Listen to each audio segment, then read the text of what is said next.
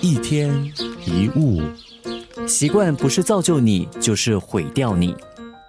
有一个男孩，每一次见到别人抽烟，就会躲得远远的，因为他知道抽烟有害身体健康。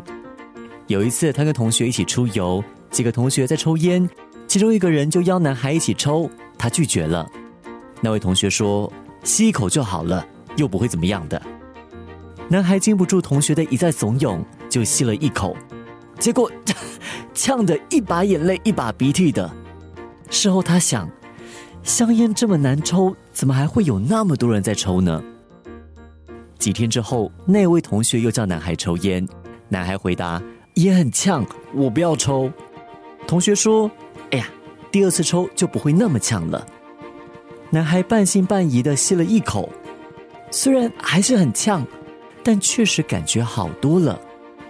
这样子经过了一段时间，男孩也开始抽起烟了。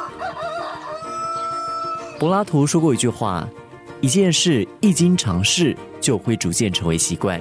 一旦习惯养成之后，就再也无法改变。”很多坏习惯，好像说脏话、发脾气、找借口、弯腰驼背、抽烟喝酒，甚至赌博吸毒，刚开始都是不经意的。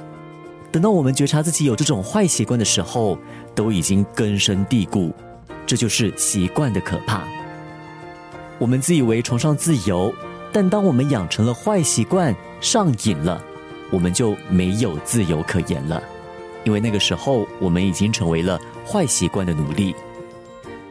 英国剧作家王尔德说：“起初是我们养成习惯，之后是习惯养成我们。”好习惯不容易养成，但一旦养成，一辈子受用；坏习惯很容易养成，一旦养成，一辈子受到限制。